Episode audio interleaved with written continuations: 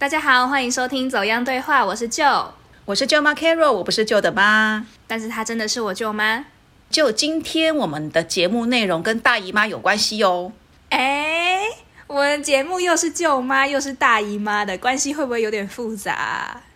不是亲戚朋友那个大姨妈啦，是成熟女生每个月都会来的那个大姨妈。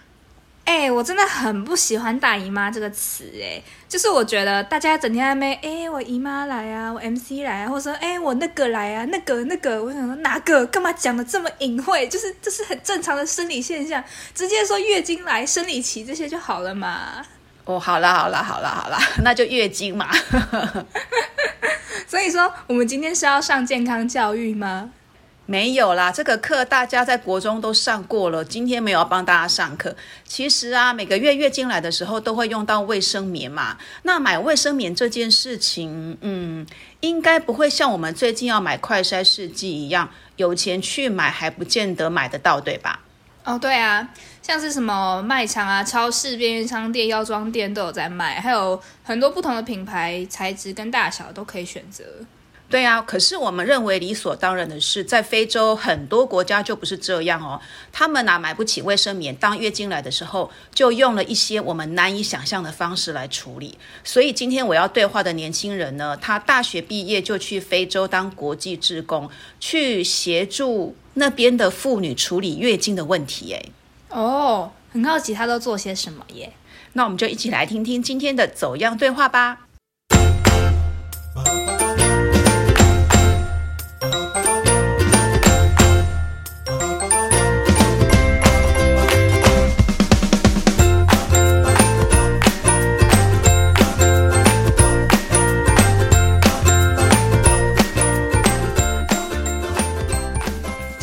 到节目中对话的是杨怡婷，她目前是爱女孩国际关怀协会的秘书长。这个组织很特别哦，他们在做些什么？待会我们要请怡婷来跟我们聊一聊。先来欢迎她，Hello，怡婷你好。嗨，各位朋友，大家好，我是怡婷。我想要先请怡婷来跟我们聊一下爱女孩国际关怀协会当初的成立，它是跟卫生棉有关系。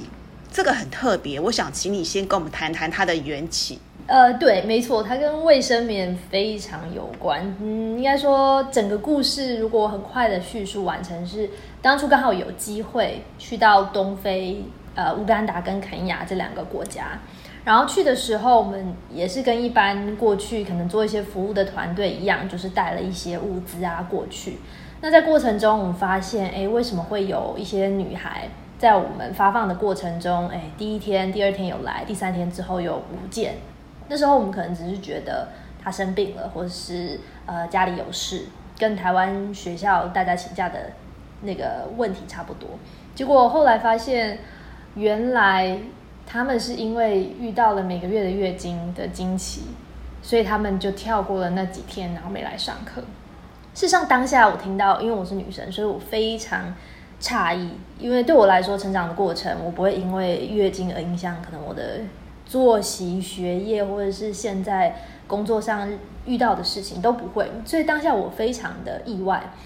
所以那时候当然一个爱心大爆发，就把自己从台湾可能因为你旅行的时候会带一些你自己的卫生用品嘛，就开始给这个你知道因为月经而旷课的学生这样子。就没想到隔天，他当然跟他朋友分享说：“哎，这个外国人他他把这个东西给我这样子。”他们当然知道卫生棉是什么，只是说有没有能力购买起，那就是另外一回事。所以他就一堆人全部跑来我那时候住的地方，然后跟我要这些东西。跟你拿卫生棉吗？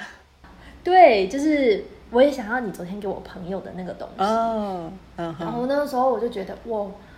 瞬间理解，哎。一直丢物资，好像虽然可以瞬间解决这个事情，但是我那时候马上发现这不是非常永续的，所以那时候我们就上网查了一下，除了卫生棉，还有什么其他方式可以解决这个每个月遇到的问题？因为一个女孩每个月遇到，每一个月遇到，每一年也会遇到，至少还要还蛮久的时间，直到这些女孩变成妇女之后，可能才会结束。像我这个年纪，差不多就要结束了。更年期的时候，对，所以时间很长哎，好几十年哎。对，所以这一定要找一个非常有永续的方，应该说这个问题也促使你，就是逼你去找一个更有效的解决方法。所以那时候我们就找到了布的卫生棉，就是它除了可以水洗水洗之外呢，它还可以就是比如说坏掉之后，当地人可以自己找相关的布料去缝纫。所以我们就觉得这是很好的方法。那当然，这方法是我们自己这个台湾人觉得好的。那当然，透过一些交流之后，发现他们也非常喜欢。他们觉得，他们一直都是从事一些裁缝相关的工作，因为在当地，他们不像有一些成衣厂会销售，比如说 S 号、M 号、L 号这些衣服，他们一定是走进去裁缝店，然后丈量自己的身体，然后后去制作一件衣服。所以事实上，街边还蛮多裁缝师。那裁缝师反而跟我说：“哎，他从来没想过，他只要换一个缝纫的流程就可以解决这个问题。”那那时候我们也发现，哇，原来这个不卫生棉的计划竟然受到大家的爱戴，然后他们还愿意去自己跟隔壁村庄分享、隔壁学校分享，然后还来跟我分享结果。所以那时候一开始觉得，哇！只不过是看到一个小问题，然后竟然这问题可以这么大大解决对方，所以这真的就是我们一开始为什么我们的协会成立跟这个不卫生棉有关系。那我想进一步了解，因为我们很理所当然认为 MC 来了，月经来了，我们就是用卫生棉。那当地的妇女，她们 MC 来的时候是怎么处理的？她们不是使用我们一般认知的卫生棉吗？MC 的时候来的时候，他们。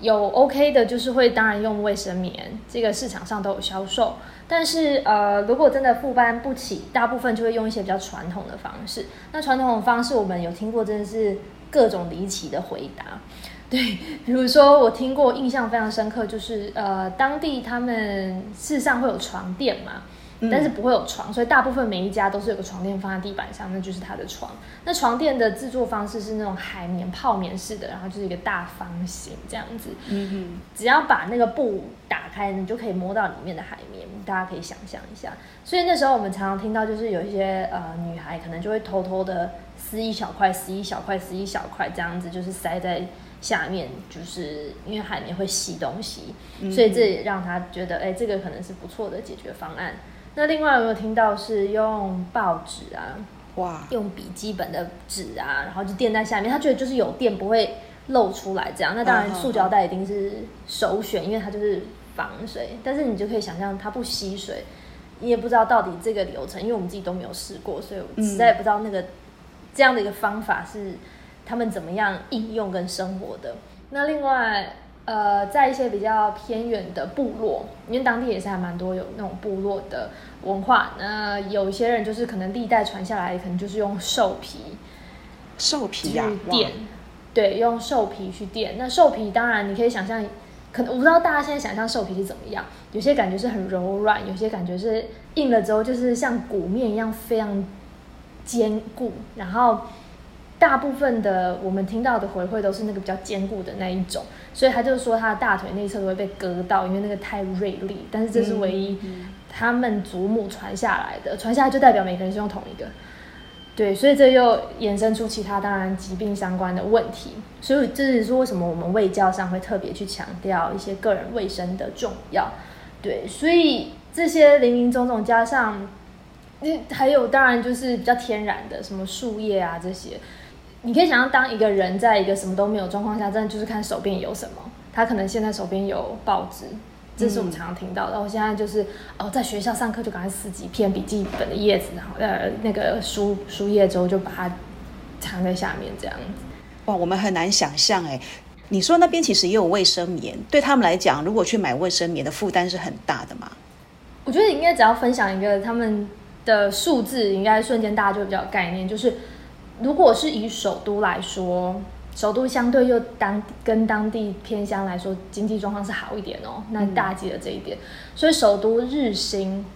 会从一百块钱台币，我帮大家换算好了，一百块钱台币到三百块钱台币，那如果你要一天赚到五百块钱台币，你就是要用脑袋的那种，不是用自己的劳动力去换取的。这是大概一般的普遍薪资。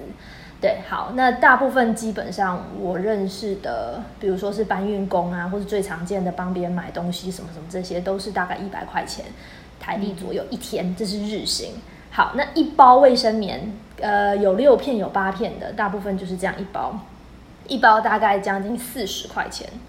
哇，这么贵啊！所以可以想象，呃，如果父亲一个早上出去，然后或是全家的人出去，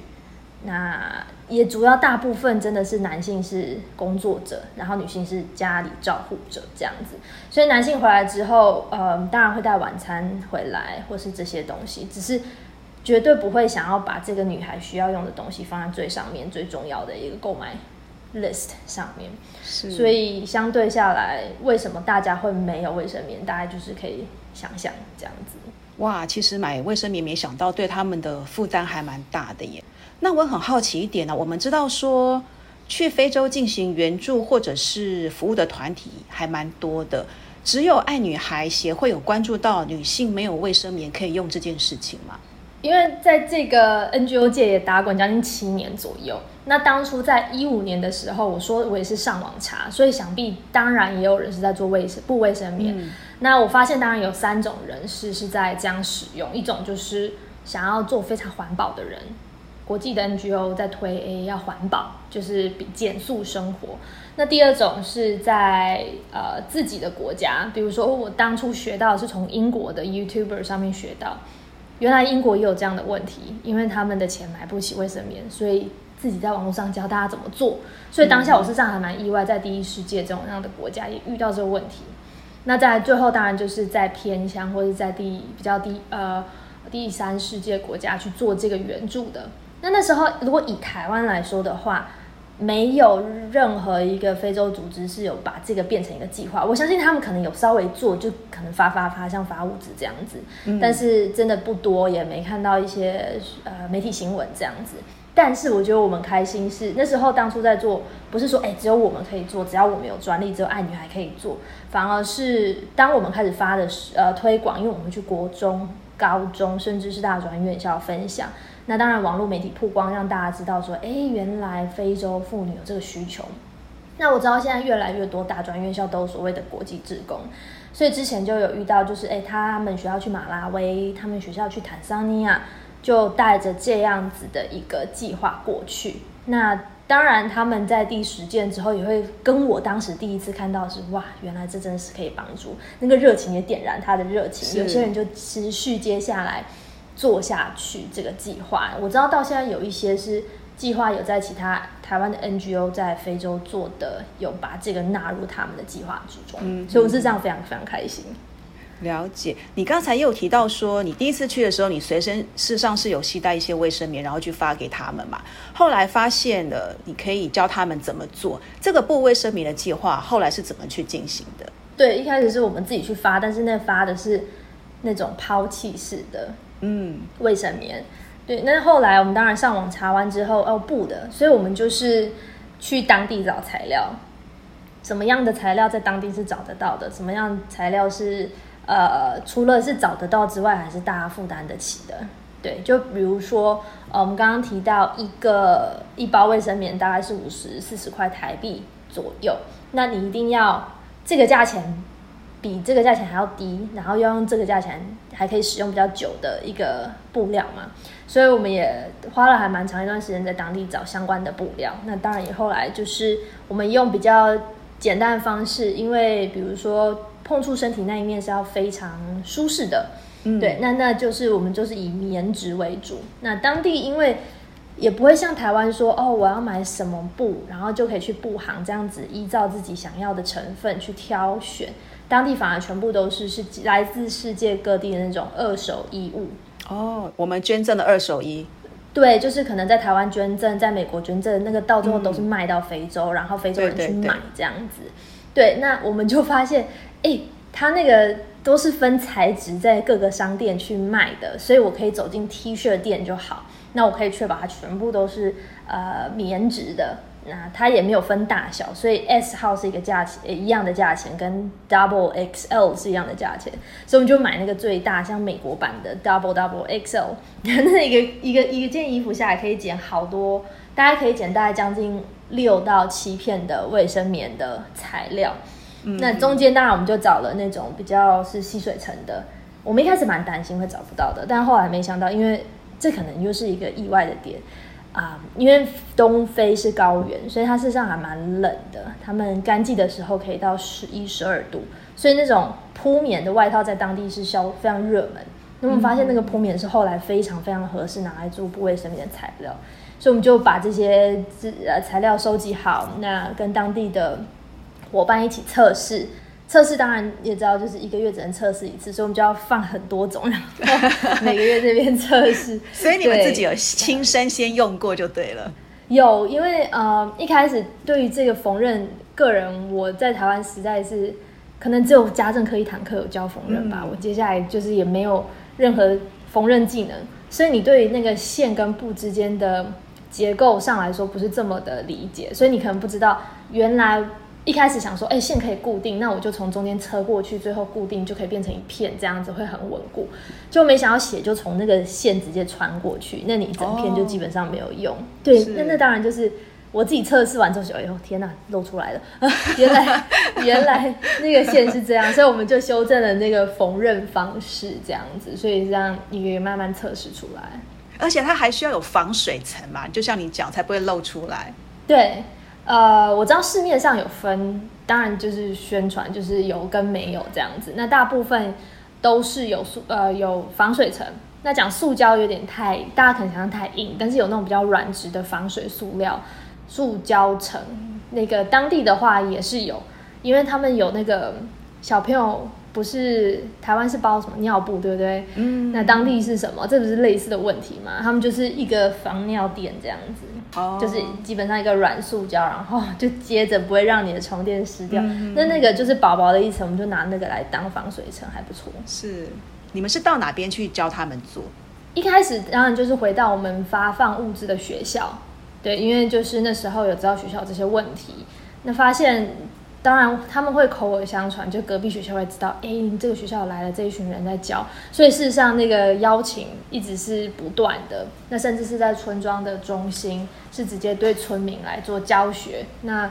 嗯，因为当地信仰的关系，很多教会也会问说，哎，有没有那个周末我们也有呃青少年的聚会啊？你可不可以来做这样的教学？这样。我有个地方还蛮好奇，就是一般啦，其实就算在台湾，现在我们还蛮开放的。可是有时候讲到月经或是讲到 MC 的时候，因为比较隐私嘛，好像还是有些人会不好启齿。我不知道说你们在非洲当地在推行这个计划的时候，有没有遇到类似的问题啊？应该说，我觉得这真的是所谓文化差异嘛。文化差异，现在大家应该想不到我到底要讲什么。就是当我们这样子看起来跟他们不一样的人，去到了当地，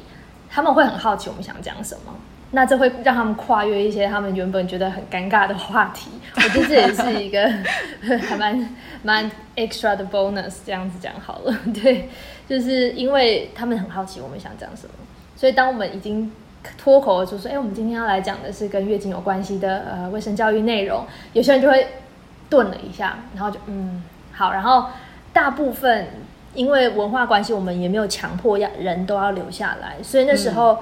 呃，如果是以年轻女生来看的话，他们会非常害羞。那她就开始四处四处看，然后可能小声小声这样讲话，越讲越小声这样子，然后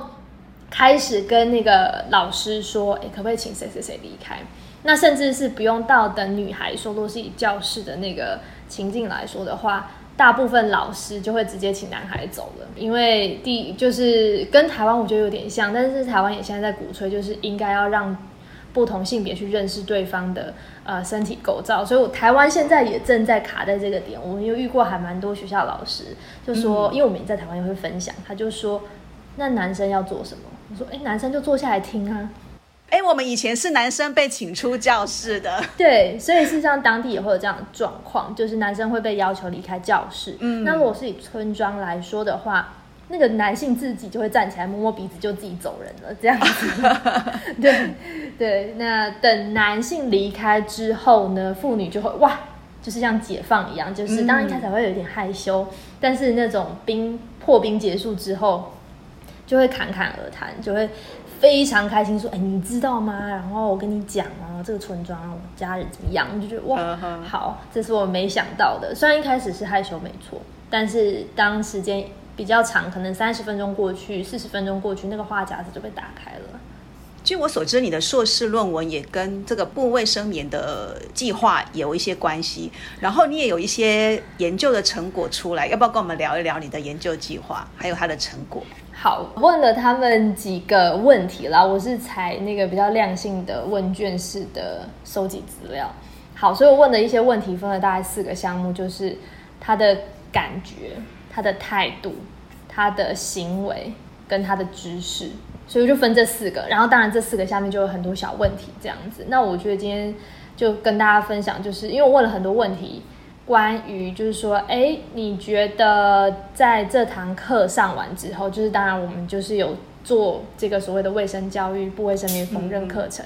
那我们在比较前跟后的差异，那也有另外一个所谓的大家可以常听到，那叫做。呃，对照组跟控制组的概念，所以就有一个学校是没有这个课程介入，那另外一个是有做教育的，这样去做同份问卷前测跟后测这样子。对，那其中有一些题目，比如说，我觉得这是比较呃 positive 的结果，正向的结果，就是说我的问题是我在月经来的时候，这是态度题，就是我在月经来的时候，我很害怕去学校去上学。在我们有执行卫教的学校的回答，跟在没有执行教育的学校的回答，那个对比是有，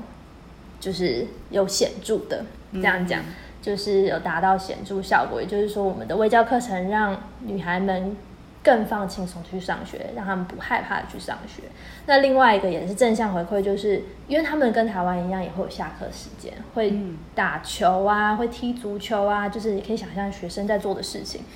那一开始有个问题就是问他们说，我会在月经的时候避免去，就是在学校游戏时间出去跟同学一起玩，他可能就会坐在教室里面。可以想象，如果你可能是用随随便拿来的。报纸或者是呃海绵去垫的话，你也会很害怕掉出来嘛？这个是非常常见的。对，那这个议题也是当地我们在教学之前，还蛮多学生分享过，他们最丢脸的时刻就是走一走那个东西掉出来这样子。所以这个就当然影响他们会想要去学校玩耍的时间，下课玩耍的时间。但在做这个卫生教育之后，这个特别说学校玩耍的时间是有。显著结果的，就是让他们更安心的可以去学校玩耍，这样子。嗯嗯，恢复真的学生应该可以拥有的一个权利，这样子。对，因为我们在做卫教的时候，我们也会跟分跟他们分享说，月经是一个非常正常的事情。那那时候有些老师，当然看学校，有些男性的老师也会坐下来一起听，那甚至是把它转译成让男孩也知道，哎，这个就是非常正常的，因为。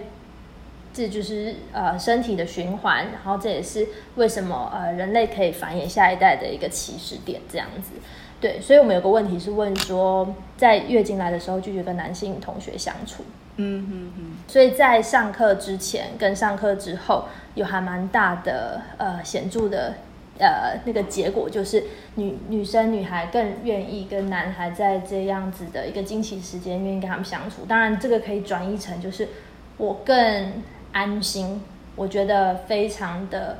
安全。然后安全可能是来自，就是我知道我的月经不会被他发现，因为我现在有很好的东西可以使用。另外就是，哎，我知道这件事情不是可耻的。然后我也知道这个男孩上过课，他也不会嘲笑我。对，所以是还蛮开心的，班，就是有找到这样的一个结果啦。对，哎，这样听起来，我发现你们有进行这种教育过后，其实对。当地女孩的自信心的提升也是蛮有帮助的耶。事实上，你真的是问到重点，因为我们就是从不卫生棉计划到接下来现在，等一下还会分享的其他计划，我们最大真的是在训练的是一个人的自信，因为我们发现，当他的自信提升的时候，不管是对于自己对可以做一件新的事情的自信，或者是对他本身可能过去觉得自己什么都不会，现在会。那个自信心的建立是大于所有技能上的培训，因为我们知道，如果他有自信的话，他会自己去训练自己下一个技能。这真的是不管是卫生棉或者是其他计划这样子。嗯哼，就接续你讲的，你们除了在当地有推动部卫生棉计划之外，协会现在还有进行哪些相关的计划？刚刚有提到，就是因为缝纫会花一段时间，所以大大家的话匣子会打开。我们当初也没想说要做很多很多其他计划，那反而是跟妇女在聊天过程中，我们发现，哎，原来啊，她的村庄有水资源的问题。大家一定会问说，哎，那要去哪里洗嘛？那我们当然也会问，哎，就是这个村庄哦，原来只有一个水井，那大家排都要排很久，或者是哦，他根本没有水井，要跑去呃沼泽地去挖水。所以，嗯，那时候我们就开启了我们的水井跟雨水收集计划。我们就放在我们有三个大模型的下面，一个是 Wash 的模型，所以这个水相关的就是在 Wash 下面，W A S H，这个是联合国公告的一个水资源相关计划的一个指标啦。嗯，那再来是我们有农村培力，农村培力我们训练所有的技能。包含比较更深层的专业的缝纫，使用裁缝机的缝纫训练，那甚至是养殖动植物的训练，那以及因为当我们学会技技能之后，需要一些设备，那我们也会用微型贷款的方式贷款给他们，那甚至是教他们最后的销售，所以这比较像是一个循环。这是我们农村培力，那最后。大家可以就是，如果有一些照片上网可以查一下，女孩就会发现怎么这么多都是在户外，然后在树下做教学什么，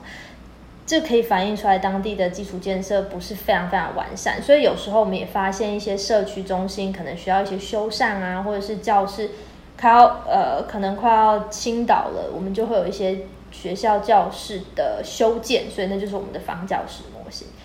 所以讲起来这么多，但是基本上就是一个人一天这样子遇到的困难，就是也是我们从我们缝纫卫生棉的时候发现，哎，原来他们的生活遇到了这些不同的挑战跟困难，而衍生出来的计划。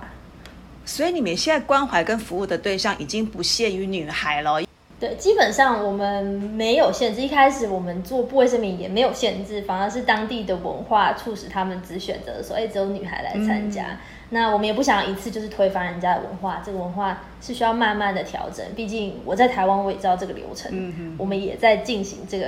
成长中。好，是那嗯，其他计划虽然说不是常常说限制是女性或是男性，只是说你在乡间，他们有一个很神奇的一个现象。啊，我相信大家应该查一下数据都会发现，就是他们常常会说，在所谓的漠南撒哈拉沙漠以南的非洲，百分之八十的劳动力是来自妇女。后来也验证我们在当我们在当地看看到的现况，也验证了这个数据，就是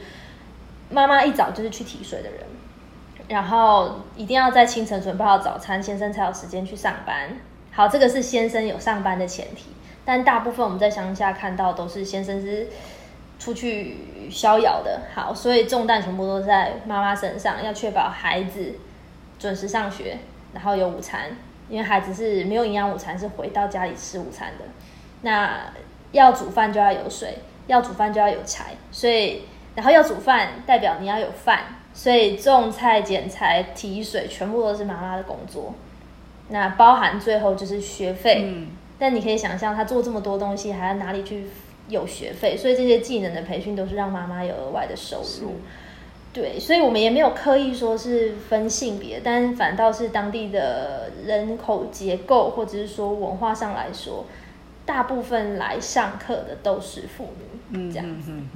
好，我们刚才比较主要提到的是爱女孩国际关怀协会在做的一些事情嘛。那这个最原始的开头就是从二零一五年你大学毕业那一年。到非洲去当所谓的海外职工开始的嘛？那我很好奇，就是有一点要问一下怡婷。通常大四毕业之后，我们就要开始准备就业了，要找工作了。你怎么会那时候想要去非洲当海外职工呢？我个人很喜欢听那种国外在演讲那种跟学生励志勉励的演讲。那我记得当初听到就是哈佛大学有提到一个。是《哈利波特》作者 J.K. Rowling 他讲的，就是说，当你已经年纪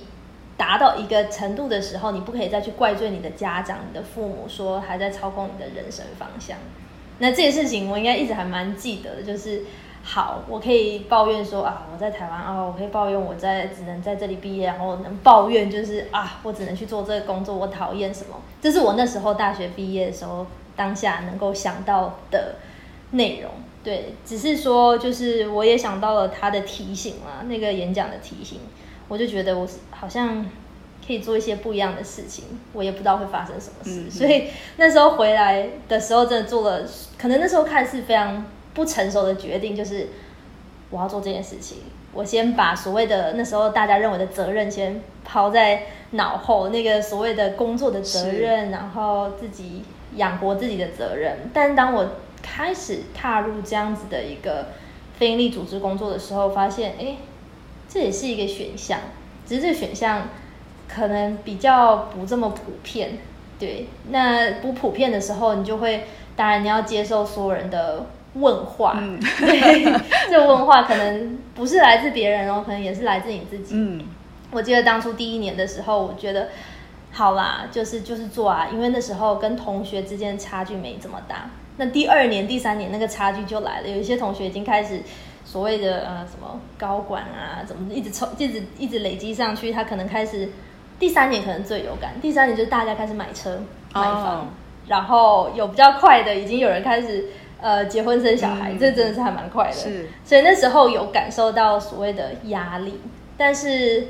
呃我自己又静下心来回看的时候，我觉得哎，我如果再叫我做一次这样的选择，我可能不会有改变什么，因为。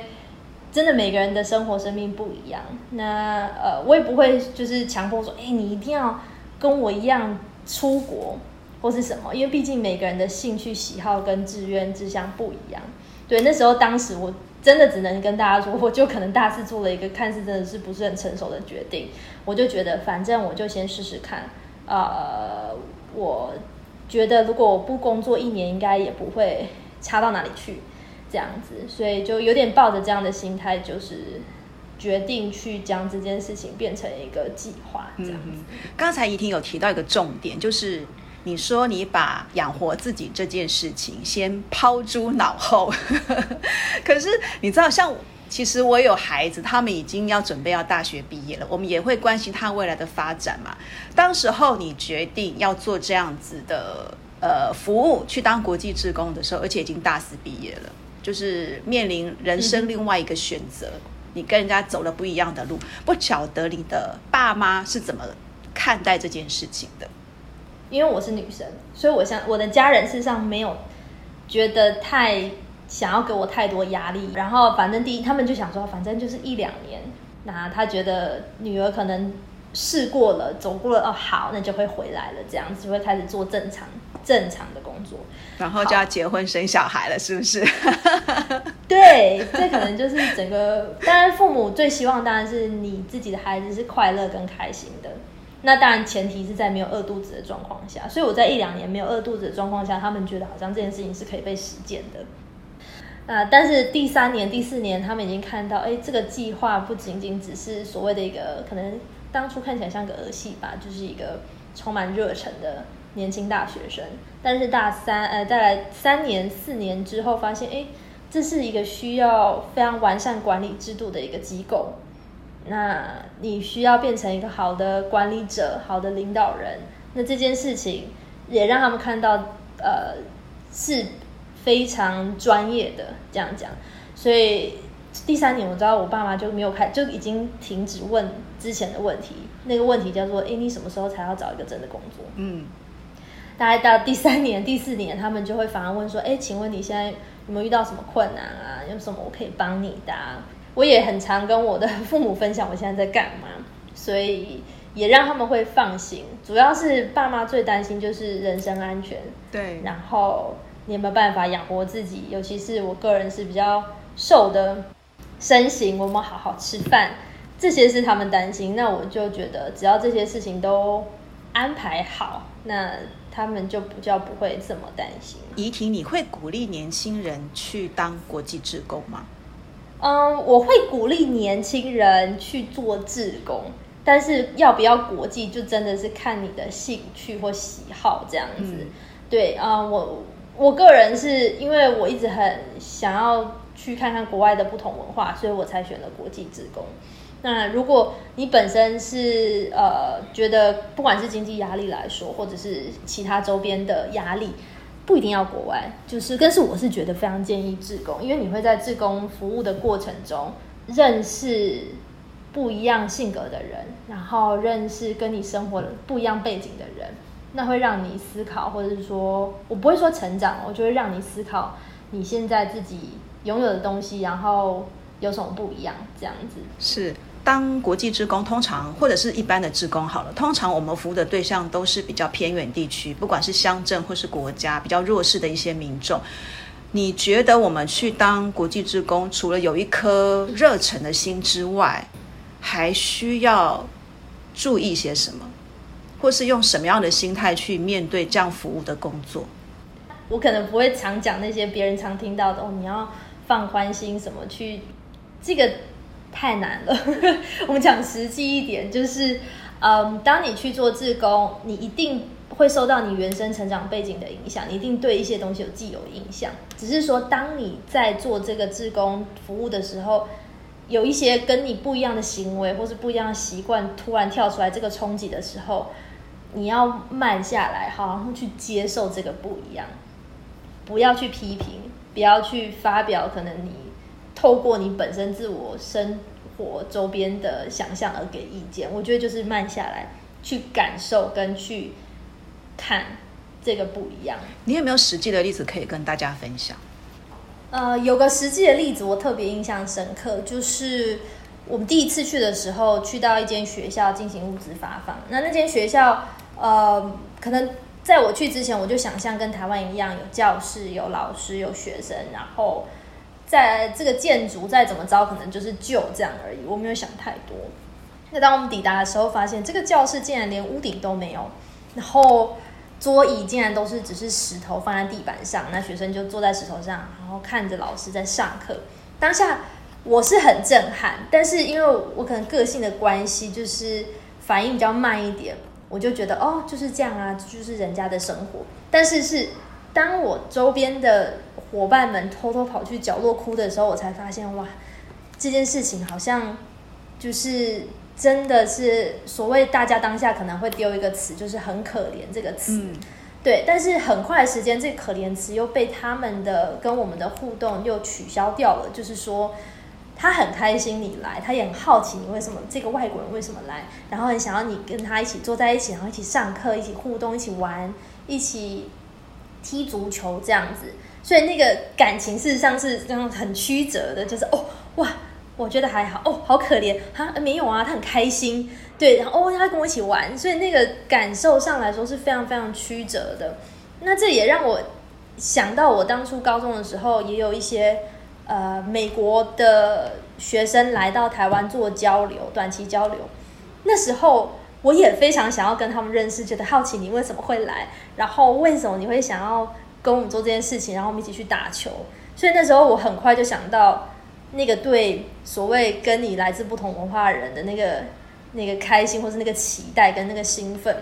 我就会发现，哎，事实上我们差异没那么大。那可能因为我这样的性格，也让我可以做这件事情做到现在。对，因为我有一些呃伙伴可能。感情比较丰富，他们到最后会觉得还蛮痛苦。每次去到一个地方，然后已经想说已经不会看到更糟的了，那还是会有机会看到更糟。那对我来说，反而是我好想知道他的生活，我好想知道他的那个呃，他的呃所谓的那种只有口耳相传的故事，然后想听他们那些故事，跟我到底小时候听到我们那种在台湾常见的儿童故事有什么不一样？这可是我的心态比较不一样的地方。是，哎，我想问一下怡婷，不少年轻人到了大学毕业，其实对未来还蛮迷惘的。那你觉得你去非洲当了国际志工，从事爱女孩这样的一个协会的服务，你对于自己在规划未来有什么样的帮助啊？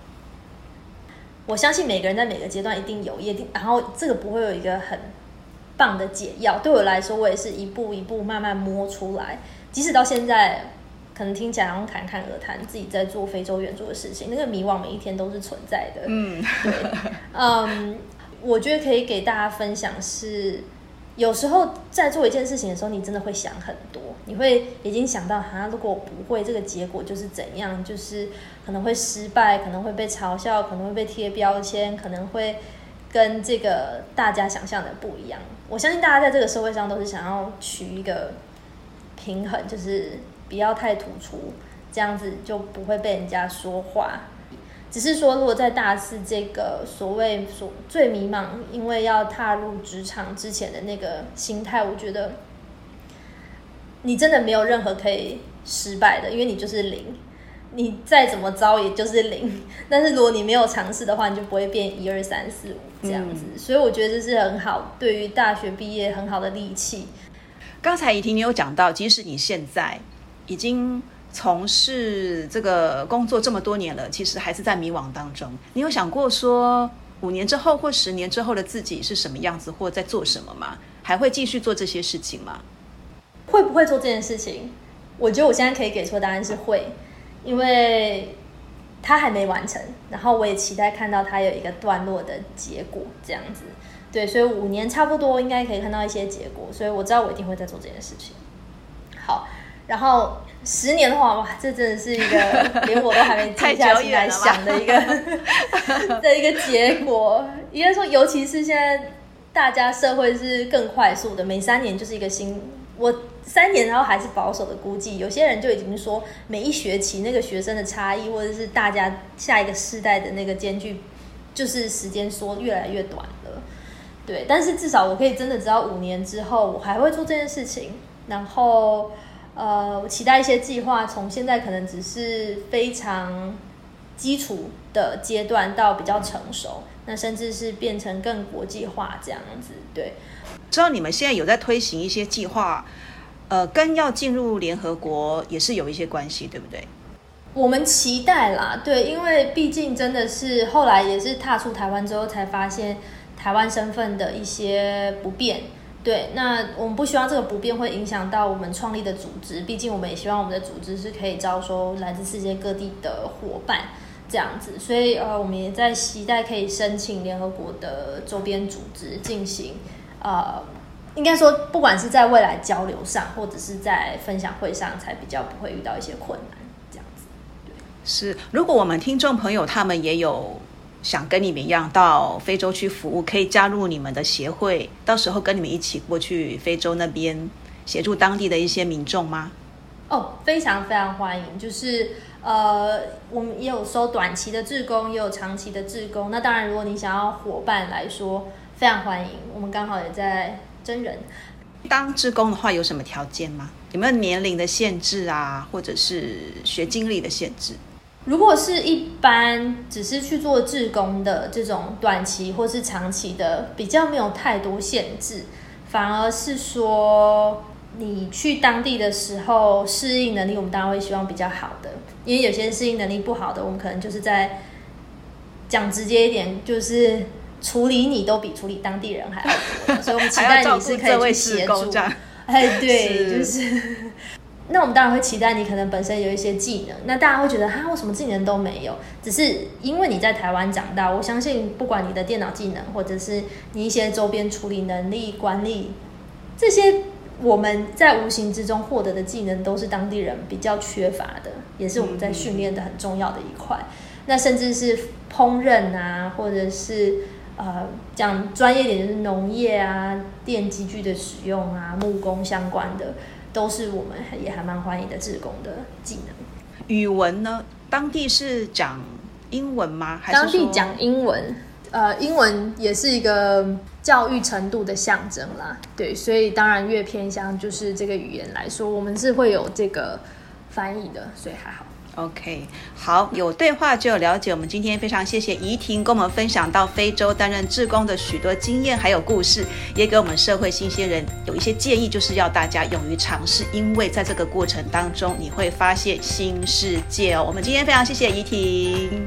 谢谢谢谢，也谢谢听众朋友们的收听。如果你喜欢我们的节目，请在各个收听平台按下订阅或追踪。如果是在 Apple Podcast 收听的话，请帮忙按下五星评分，并写下您喜欢这个节目的原因或是建议。别忘了也把我们的节目分享给家人和朋友哦。怎样对话？我们下次再见喽，拜拜，拜拜。